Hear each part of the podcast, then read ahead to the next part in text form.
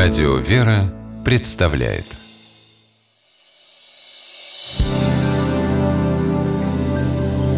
Первый источник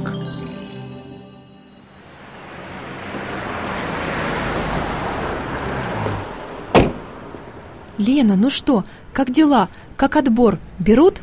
Да, Катя, ура, берут Сказали приступать на следующей неделе И документы можно нести в отдел кадров Это отлично Ты молодец и заслуживаешь эту работу Я на третьем небе Ну скажешь Ну так говорят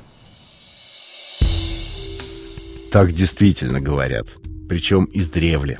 Выражение «третье небо» известно нам благодаря апостолу Павлу и его второму посланию к Коринфянам. Апостол написал его с целью уберечь Коринфян от негативного влияния иудействующих. Те хотели подорвать авторитет Павла среди христиан, и апостол был вынужден вступить в борьбу за своих чад. Эта цель всецело отражена в содержании послания – апостол пишет о величии новозаветного служения и о характере своей деятельности. Апостол понимал, что коринфяне ждут от него каких-то чудесных знамений, подтверждающих истинность его апостольского достоинства.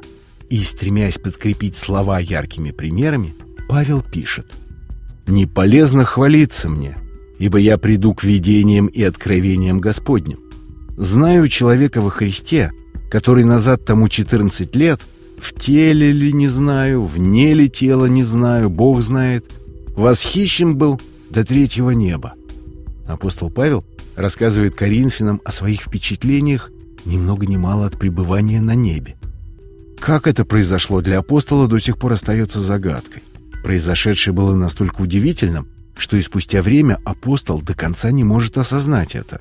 Однако событие случилось с ним и случилось в начале его служения – апостол пишет, что находился в особом пророческом состоянии и был вознесен до третьего неба. Участвовало ли его тело, или он был возносим туда только в своем духе, неизвестно, но так было. Апостол о третьем небе больше ничего не поясняет, и толкование усматривает в этом то, что аудитории, для которой он писал, это понятие было знакомо. В иудейском предании существовало представление о трех небесных пространствах первом облачном, втором звездном, который находится на высоте Солнца, и третьем высшем, где находится престол Божий.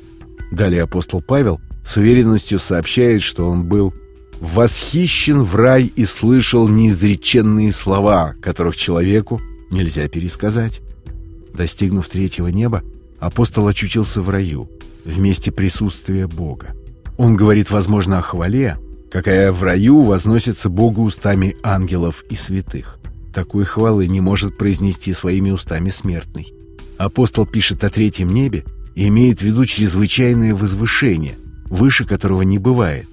А мы сегодня используем его для обозначения состояния наивысшего счастья.